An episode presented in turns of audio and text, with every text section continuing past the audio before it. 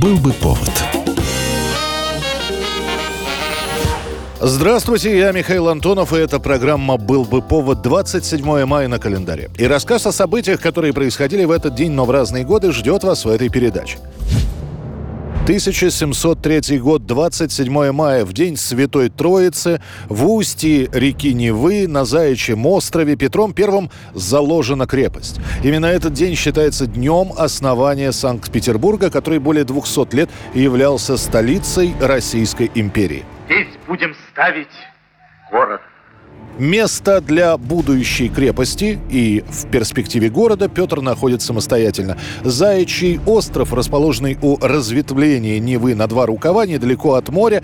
Со всех сторон он омывается водой, и это естественная преграда в случае штурма крепости. С острова можно было держать под прицелом вражеские корабли, откуда бы они не вошли в Неву.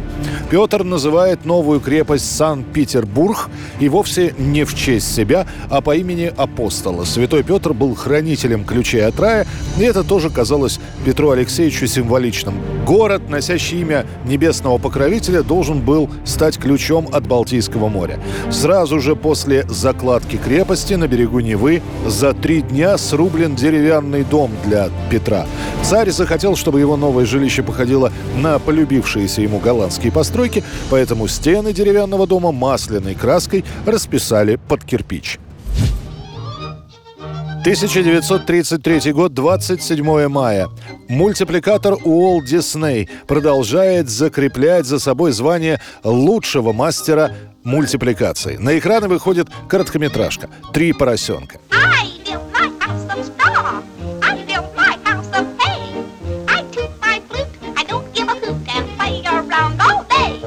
Дисней еще не определился с главным персонажем своей молодой студии. С одной стороны, публика очень неплохо приняла серию мультфильмов с мышонком Микки Маусом. Но делать короткометражки только про Микки Уолт Дисней не хочет. Три поросенка делаются по классическому сюжету, но уже с фирменными диснеевскими штучками. Например, в комнате главных героев публика к своему восторгу замечает портреты семьи поросят. Фото свиноматки с подписью «Мама» и фотографию сосисок с подписью «Папа». К тому же еще непривычные к звуковому кино зрители в восторге от синхронизации изображений, движений героев и звуков.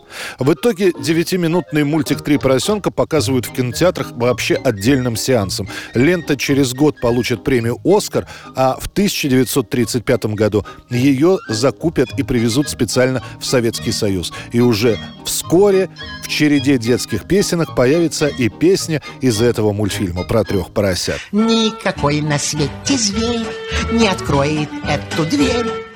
Хитрый, страшный, страшный зверь не откроет эту дверь. 1977 год, 27 мая, выходит последняя советская редакция гимна страны. До этого был гимн сталинский, принятый еще в годы войны, и после сталинский. В 1956 году и до 1977 гимн СССР исполняется без слов, потому что в прежнем тексте упоминается Иосиф Сталин.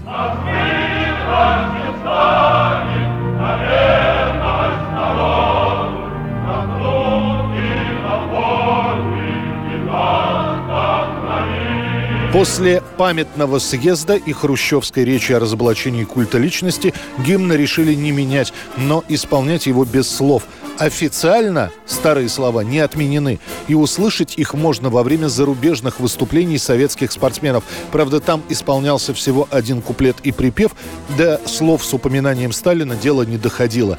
В середине своего правления Брежнев решает подредактировать гимн. Вместо «Нас вырастил Сталин на верность народу» теперь звучит «На правое дело он поднял народы». Он, в смысле Ленин, который упоминается в предыдущей строке. Также же меняют припев. Знамя советское, знамя народное, пусть от победы к победе ведет, теперь звучит как «Партия Ленина, сила народная, нас к торжеству коммунизма ведет». От куплета о том, что мы армию нашу растили в сражениях захватчиков подлых с дороги сметем, вообще отказываются. Приглашенный для переделки гимна Сергей Михалков дописывает новый куплет. В победе бессмертных идей коммунизма мы видим грядущее нашей страны.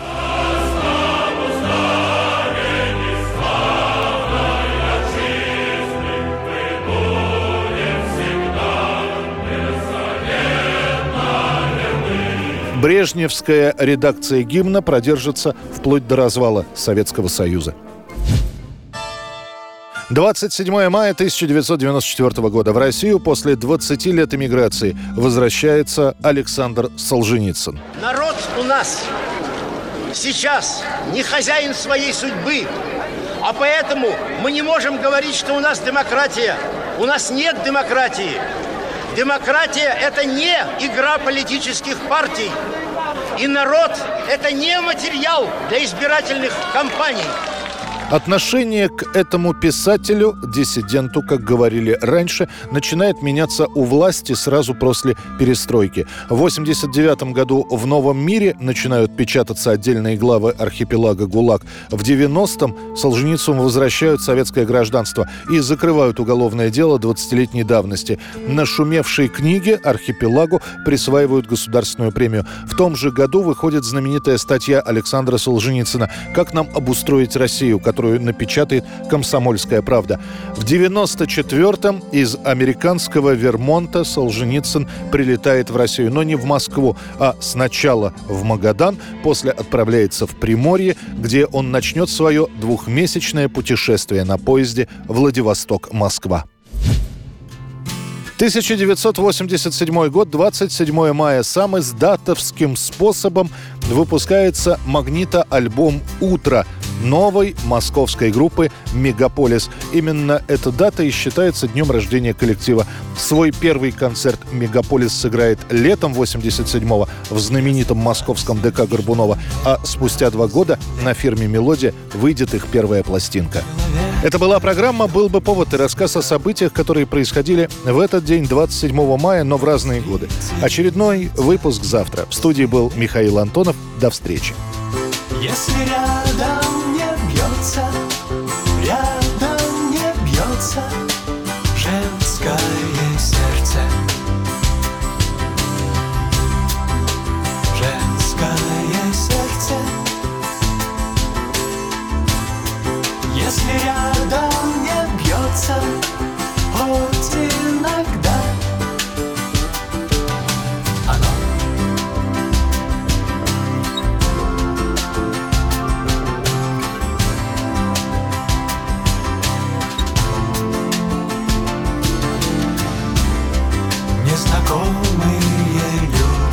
люди со мной.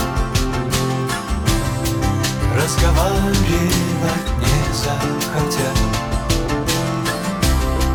Не предложат немного пройтись. А все потому, что не бьется во мне женское сердце. Был бы повод.